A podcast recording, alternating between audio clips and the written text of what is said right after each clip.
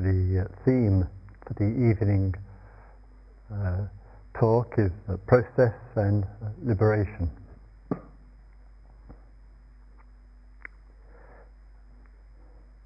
Some of you from uh, time to time may have engaged in uh, reading of uh, spiritual books.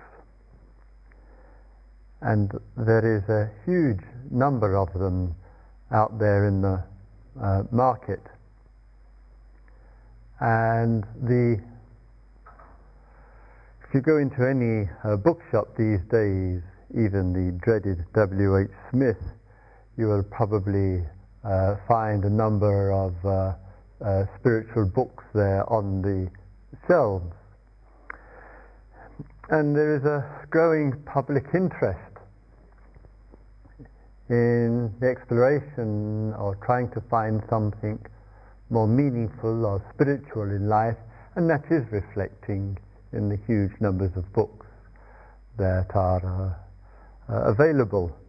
And one of the uh, archbishops of uh, England was complaining a few months ago why it is that people are reading all these books on the Buddhist tradition and on Eastern traditions, and that when he goes into the bookshop these days, there in the bottom right hand corner is the Bible stuck and lost away, and nobody has much uh, interest in it. And he should ask himself that. So there's this wide profusion of uh, spiritual uh, uh, books which are available. And um, one of the uh, Vipassana teachers, who is a, good friend of uh, uh, Gaia House, has just received for his next book a book advance, advance mind you, of more than $200,000. I'm not going to mention uh, who it is, but I can tell you this, it's not a guiding teacher at Gaia House. and it's a statement of the uh, uh, interest and the reflection and the acknowledgement that's taking place, in this case in the publishing uh, world, of the uh, interest. And I uh, just sent an email to the teacher with regard to this enormous advance. And I said, it's, my advances are approximately 1% of what your advance is. And to his uh, credit, uh, he has given, um, he, that's halfway there already, he is, uh, well, I forget I said that. he or she uh, has given every uh, single cent of that advance to uh, towards a new meditation center. So here's this wide variety of books and literature which is uh, available. And of the wide variety, as the publishers like to remind us who, uh, write books, that's in the world of New Age and mysticism and Chinese philosophy and Vedanta and Advaita Vedanta and and uh, Kabbalah and New Age, etc. Buddhist tradition is one which is attracting the most interest, and part of the reason for that is that it genuinely has the capacity to offer real uh, practical guidelines, practices for daily life. It's not just short-lived experiences, momentary highs or inspirational. It can and does offer down-to-earth teachings and uh, practices suitable for the daily life, and that's where the deep-rooted interest is, and that's where the retreat centers and Dharma teachings are uh, flourishing uh, internationally. Sometimes in all of that, you may have read or heard of certain words and concepts like uh, the true self the higher self, the highest self, the real uh, self. And the tradition, uh, Buddhist tradition, uh, has felt a great deal of discomfort with this kind of language. Discomfort, understand, is one of those polite English understatements. And you know, although sometimes uh, there are some uh, uh, uh Buddhists, God knows why, uh, will use the language of the higher self or the real self or the true self or the ultimate self or whatever. And part of the reason for the discomfort with this kind of uh, language, it conveys uh, an impression that there is something which stays the same, which has its own self-existence, which is permanent, which continues in an unchanging way through all of our experiences, and then this gets called the real self or the true self or the uh, ultimate self. And there's a body of spiritual uh, literature, the Vedanta tradition, the most famous for it, which does use this concept with a capital S quite uh, frequently. Hmm. People can be free to use the language, of course, in the way that they would wish. But the question that one might have to ask oneself, so to speak, is who on earth is deciding all of this? Who on earth is saying this is the real self, this is the higher self, this is the lower self, this is the false self or the unreal self, and this is the real self?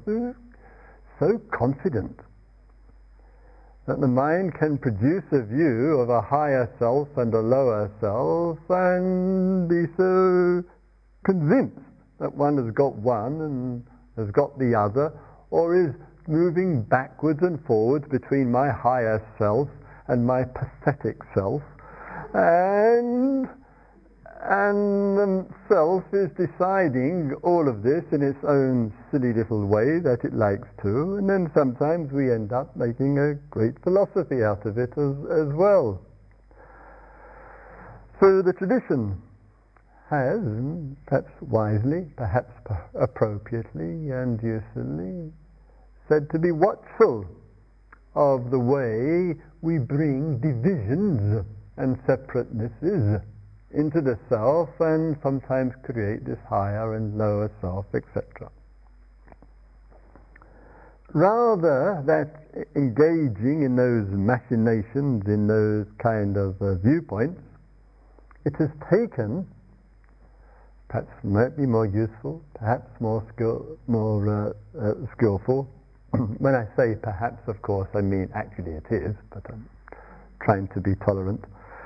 And it has taken a more uh, viewpoint towards seeing things more in terms of process, rather than fixing, oh, this is the higher self and this is the lower self, and one goes up and down between the two according to um, how one's feeling today. Instead of having that consolidated viewpoint, rather to see things as process.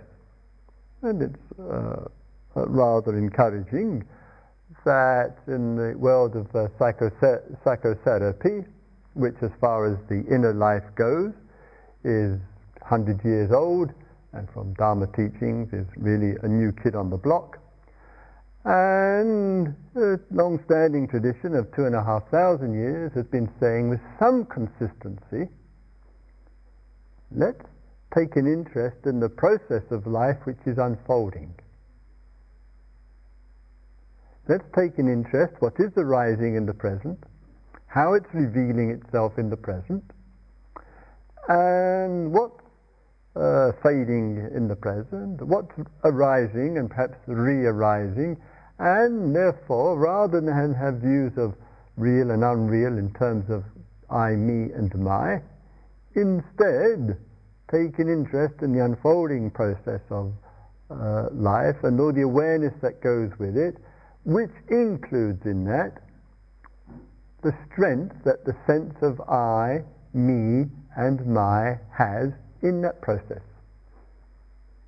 Much more, I think, much more may not sound it to you, but anyway, to me it sounds much more simple, uh, much more practical, uh, less uh, abstract, and therefore at times we see in the process that's going on the varying strengths that the feeling of I has at times in the process. Not saying higher and lower, true and untrue, false and real, or whatever, but just recognizing at times the sense of I sometimes has a strength to it and sometimes has much less, and that awareness can reveal that. So it may be during the times that you, and the days that you have been here, there is the uh, unfolding experience taking place. In that unfolding experience, sometimes the feeling of I has been strong to the point of being intense. That may show itself, uh, say, with regard to a painful past experience. Events have happened in a way that oneself could not anticipate, did not realize, was not prepared for, uh, etc. Hmm. Various people here, of course, over the days have been referring to direct experiences of this in your own life. And sometimes it appears, it appears that everything that's going on is revolving around I. I, in its funny behavior, tends to take everything very personally, and therefore what actually reveals itself is all about I. So the I, the sense of I, the feeling of I arises in the process. It gets associated with all that it's going on. It gets trapped in all that's going on, embroiled in all that's going on. So sometimes what is observed and noticed, sometimes I, in its, when it is strongest, is the I which is suffering most. strongest sense of I is, is, is the suffering I, the sufferer. All this is happening to me. Why is this happening to me? Why am I like feeling like this? This is always going on in my life. I never seem to be any different, etc. You know, the, the mantra of despair. So the I gets involved in the process of things, humanly enough, it sticks like glue to it. And therefore the states of mind and the sense of I or me, same thing, keep getting fused together, stuck together with all the views that arise about it. So sometimes we say we look at our life, look into our field of existence, and we say, oh, when the I seems to be strong, it seems to be suffering. Me, me, me, I, I, I, my, my, my. Sometimes when we're attending to the uh, process uh, of things, it's not so much suffering in that kind of heart way of feeling overwhelmed with conflict or confusion or self-criticism or self-blame or whatever it might be. But it may show itself that I in another form or expression that has been referred to here. And therefore there's an intensity that can go on with the I, particularly in its conceited form. So sometimes that giving, gives the I a slight feeling of pleasure. Maybe showing itself, as we just uh, explored the other day, through uh, comparing, showing itself through the uh, I uh, inflating itself. But sometimes it goes, it goes the other way. And one of the uh, pathetic forms that the I takes, and I use the word pathetic because I, well, basically I think it is, um, is sometimes one sees in uh, religion, this is, this is goes on uh, quite a lot, in which there is a strange sense of uh, alleged humility that takes place. So one form of the I is inflating itself, conceit, um, arrogance, um, that uh, viewpoint of the need to elevate the self, to be above, better, greater than, more important than, and, and the self inflates itself. There's a certain pleasure in it, but there's something, as has been reported, something quite unsatisfactory about it. We feel the mind state is inflating itself and actually out of touch with others. But there's a certain pleasure that can be gained from thinking that one is better than others. But a certain pleasure, and this is where the religious side comes in frequently, can also, by taking the polar opposite position. And sometimes that shows itself where um, in, in uh, Buddhism it would be meeting some uh, whatever, some famous Lama or some uh, Zen master or well-known Acharya or Ajahn from one of the Theravada traditions or whatever. And people like flies are dropping on their knees, bowing and scraping and uh, all, all of that distraction to meaningful existence. And there's a certain pleasure in, in doing that. And so in this case, well, the, the self, the I, is adopting uh, this uh, picture of how great thou art, whoever that person uh, may be, how useless and little and humble I uh, really am. And the elevation of one of others, this goes on a lot in Buddhism, and, uh, un, un, uh, unfortunately. And it goes on as well, of course, in other religions as well.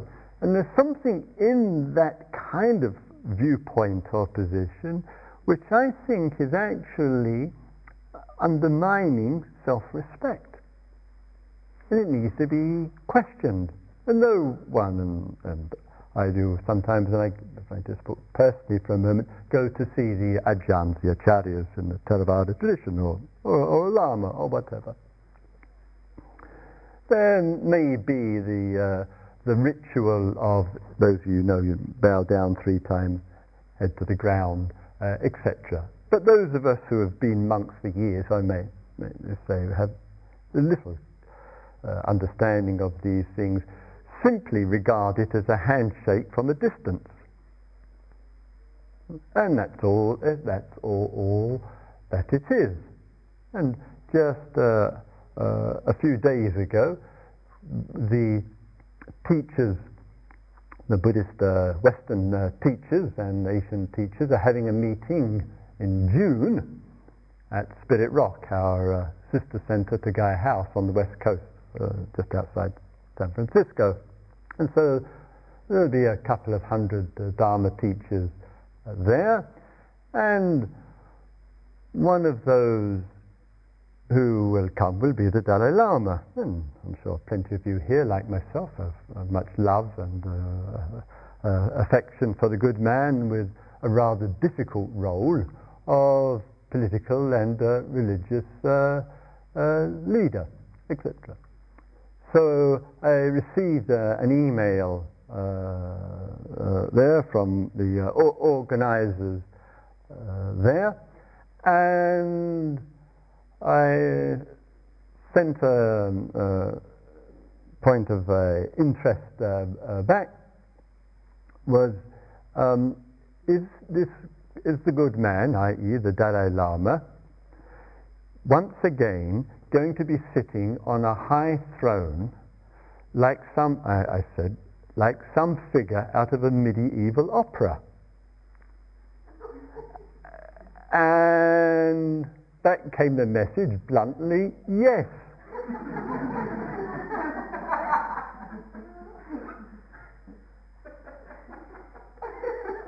and then to rationalize this pathetic stance of the people organizers uh, over there, uh, uh, over there, and we can send them the tape. I don't mind to the Dalai Lama, I mean.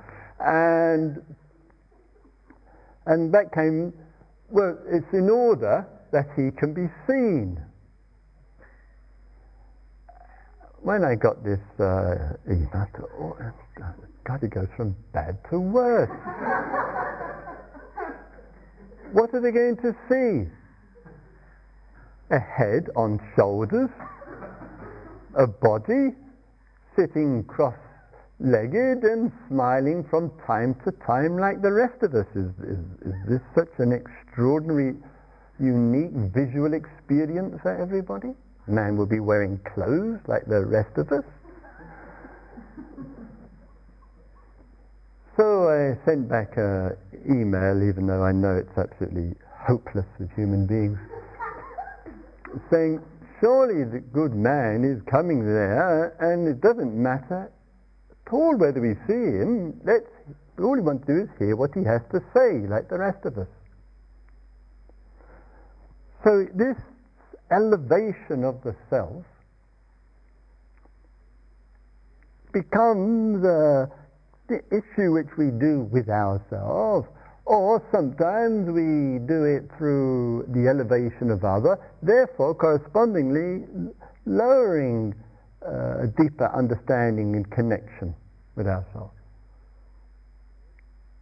And as the, uh, the, the, Buddha, one of my uh, much loved things that he said, I, he says, the Buddha says, I, who am subject to birth, aging, pain, and death, look around and see that others are also subject to birth, aging, pain, and death. Why would I want to worship that, which is subject to the same conditions as I am?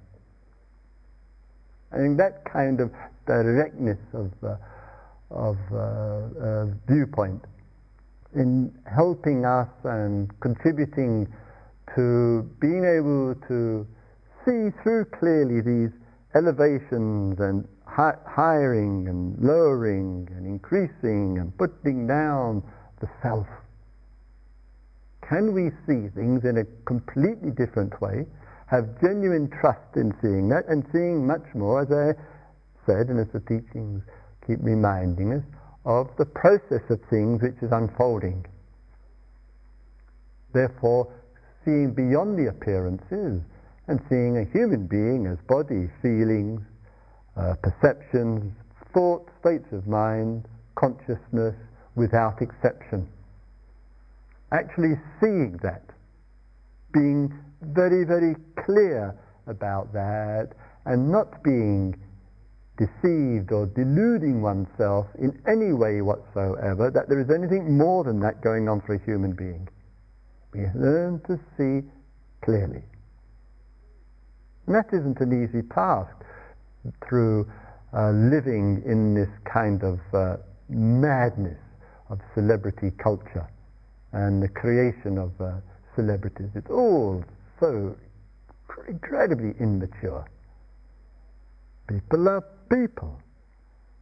And doing what we're doing in the whole process uh, of, of uh, life, and the tendency is that when, when we keep elevating certain human beings into mega state, unfortunately and rather sadly, it tends to be at the expense of those who become second, third class citizens, marginalized people in the world because we're concentrating on the self in that celebrity way. So awareness and exploration is having the willingness to cut through all of that, helping to see us all, without any exception, as human beings, living our life as best we can, endeavoring to find awareness and, and insight into a process which is unfolding, and therefore to see what the self makes of itself and to see what the self makes of other self. What do we make of it? If we stop making of it, then the sense and the relationship will be different, profoundly different.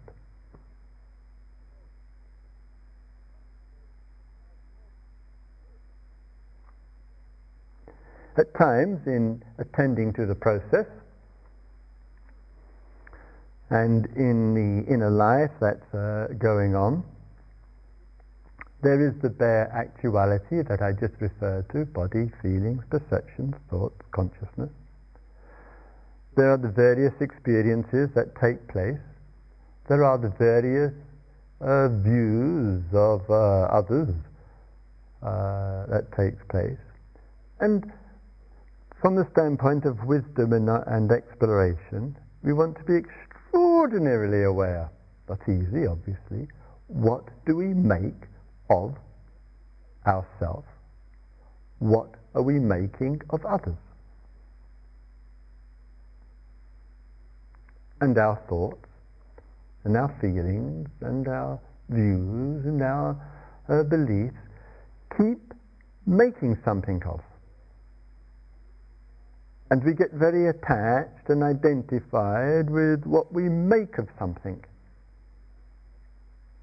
And in the building, through that process that goes on, in the building of we keep making something of, we make something to matter, we make it important.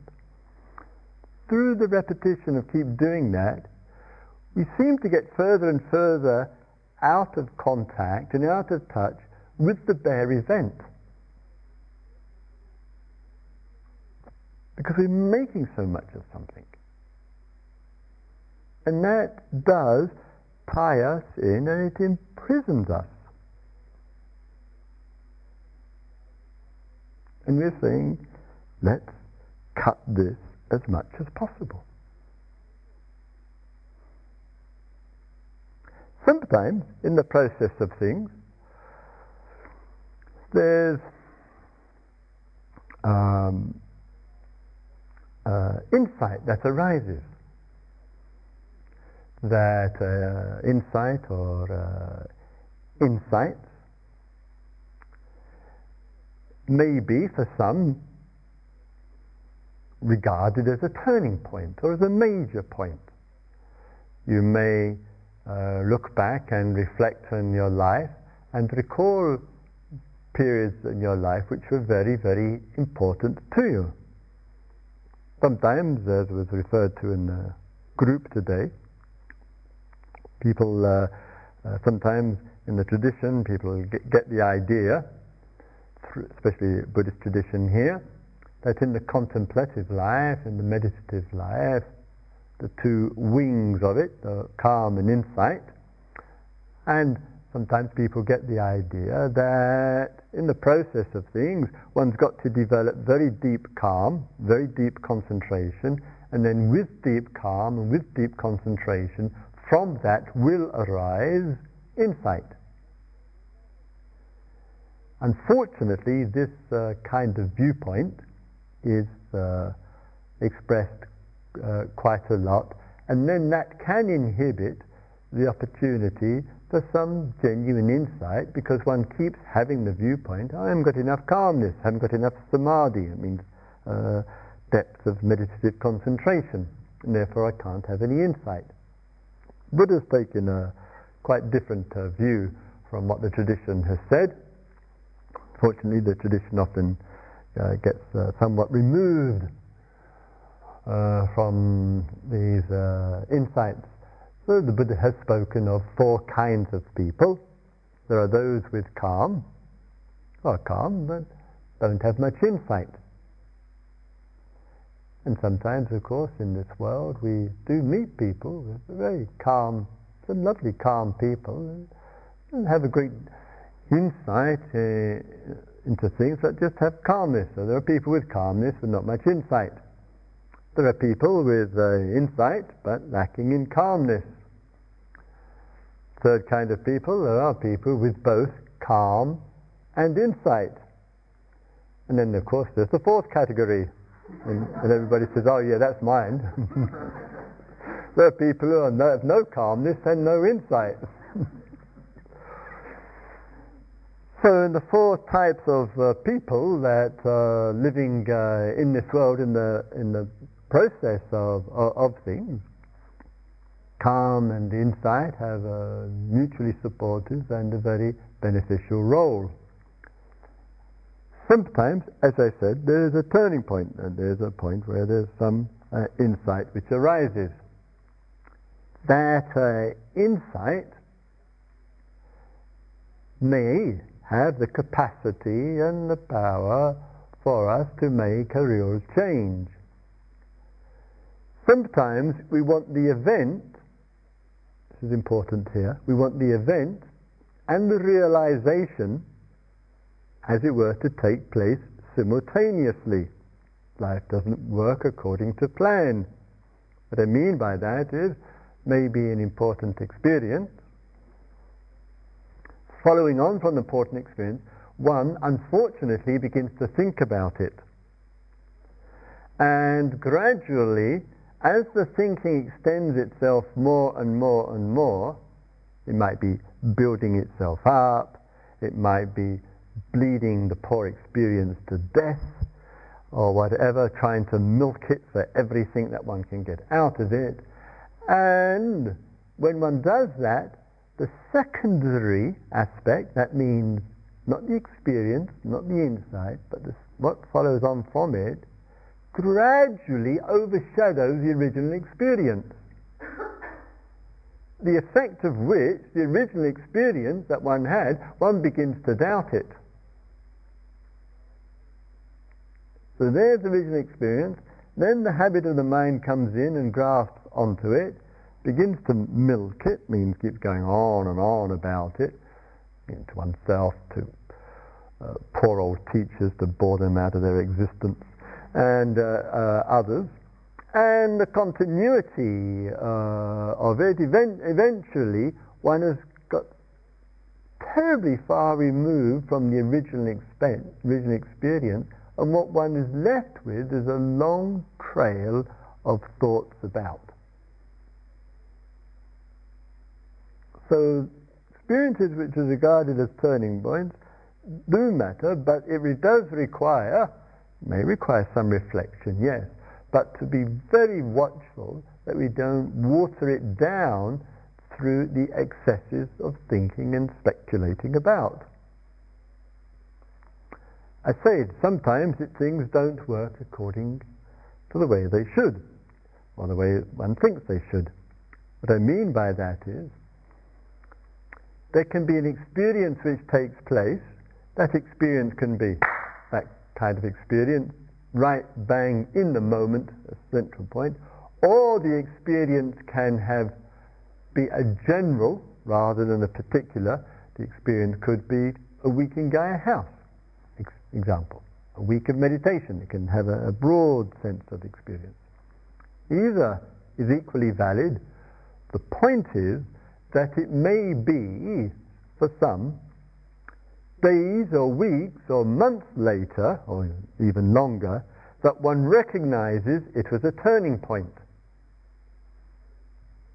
The mind, which doesn't really know too much about anything that is going on in life, and one should never forget this, so we all have a little humility, may have experience, like the, the moment experience, or like the Buddha said, his experience took place under the tree that night uh, in Bodh Gaya, and then after that he spent seven weeks there, some uh, reflection and how to express all of this, and then he went from Bodh Gaya and made a 200 kilometer walk to Saranath and, and gave his first talk there.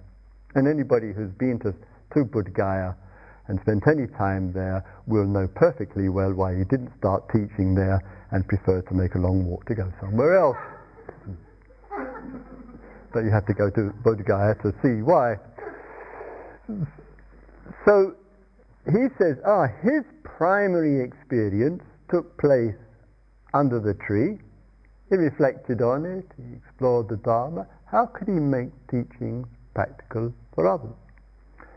In a rather similar way, maybe less uh, dramatic, but nevertheless a similar kind of way. this experience which is taking place in the present moment, in the present period of time. One may say in the present period of time, I don't know if this is important. I don't know whether this silence, this sitting, walking, standing, in the process of my existence has any real significance, any genuine relevance to my life. And one may not know as the fact. And some, and we certainly have enough uh, correspondence and uh, um, the uh, feedback uh, in, over many years of this, where a person reports it's later on that he or she realizes the impact of a certain kind of experience and the beneficial outflows of it. The mind cannot always know in the moment. Sometimes, in the process of the unfolding life, experience is taking place, one says to oneself, I've really seen something clearly. I've re- really been touched in a certain way. I've really discovered something. I've really uncovered something. Re- something has really opened up, or whatever language that one might use. And at the time, in the moment, it genuinely feels to be like that.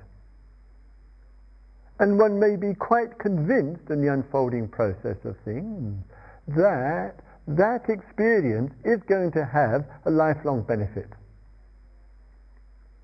There can be conviction, there can be uh, conviction without a lot of thinking, but sometimes, even with the conviction, doesn't mean to say it's a fact.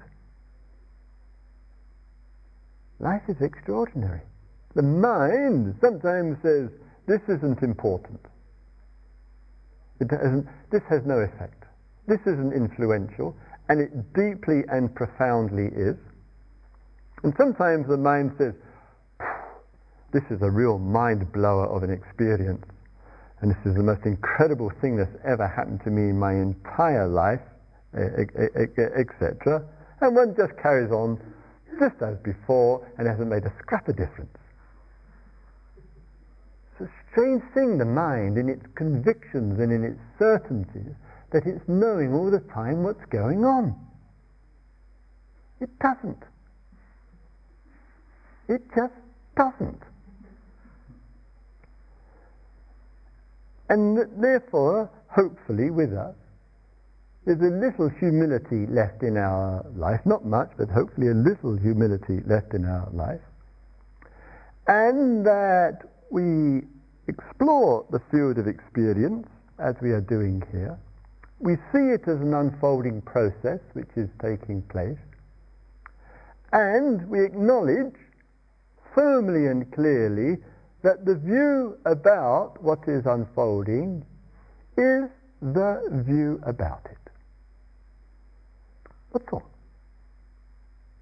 Therefore, from the standpoint of the mind, that means the viewpoint, there's some space around it, there's some flexibility. Even this viewpoint is not an objective viewpoint, it is not a transcendent, ultimate viewpoint. It's a viewpoint emerging out of what? Out of the unfolding process of things. So we're not saying, oh, my view of what's happening is the absolute way that it is. It's not, there is no detached observer on this earth. It is not humanly possible. possible. So we give up ultimate viewpoint, we give up the detached observer, etc., but acknowledge in the unfolding process of life, the view and the experiences are just unfolding. Can we accommodate it? If we can accommodate it, we've accommodated life. If we really, genuinely accommodate it, we are liberated. It's that significant. We are free. We understand and can embrace and can accommodate that relationship of experiences and the view, and acknowledge both well and clearly and see them for what they are.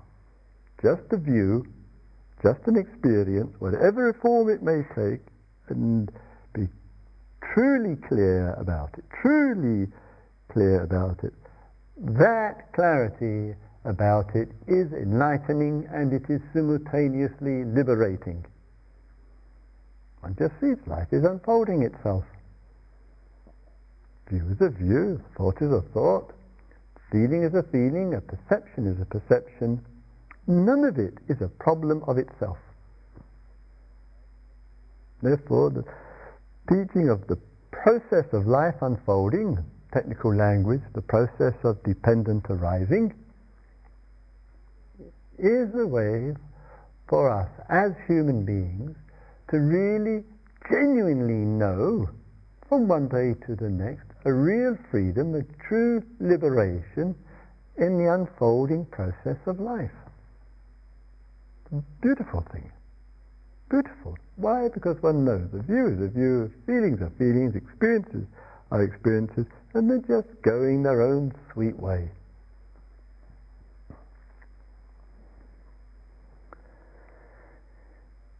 in that exploration and in the taking of interest, a supportive factor uh, for all, all, all of that is, as we have touched upon uh, various ways, just recognizing sometimes that there's a kind of sequence of things that take place, and therefore learning to track ourselves can help.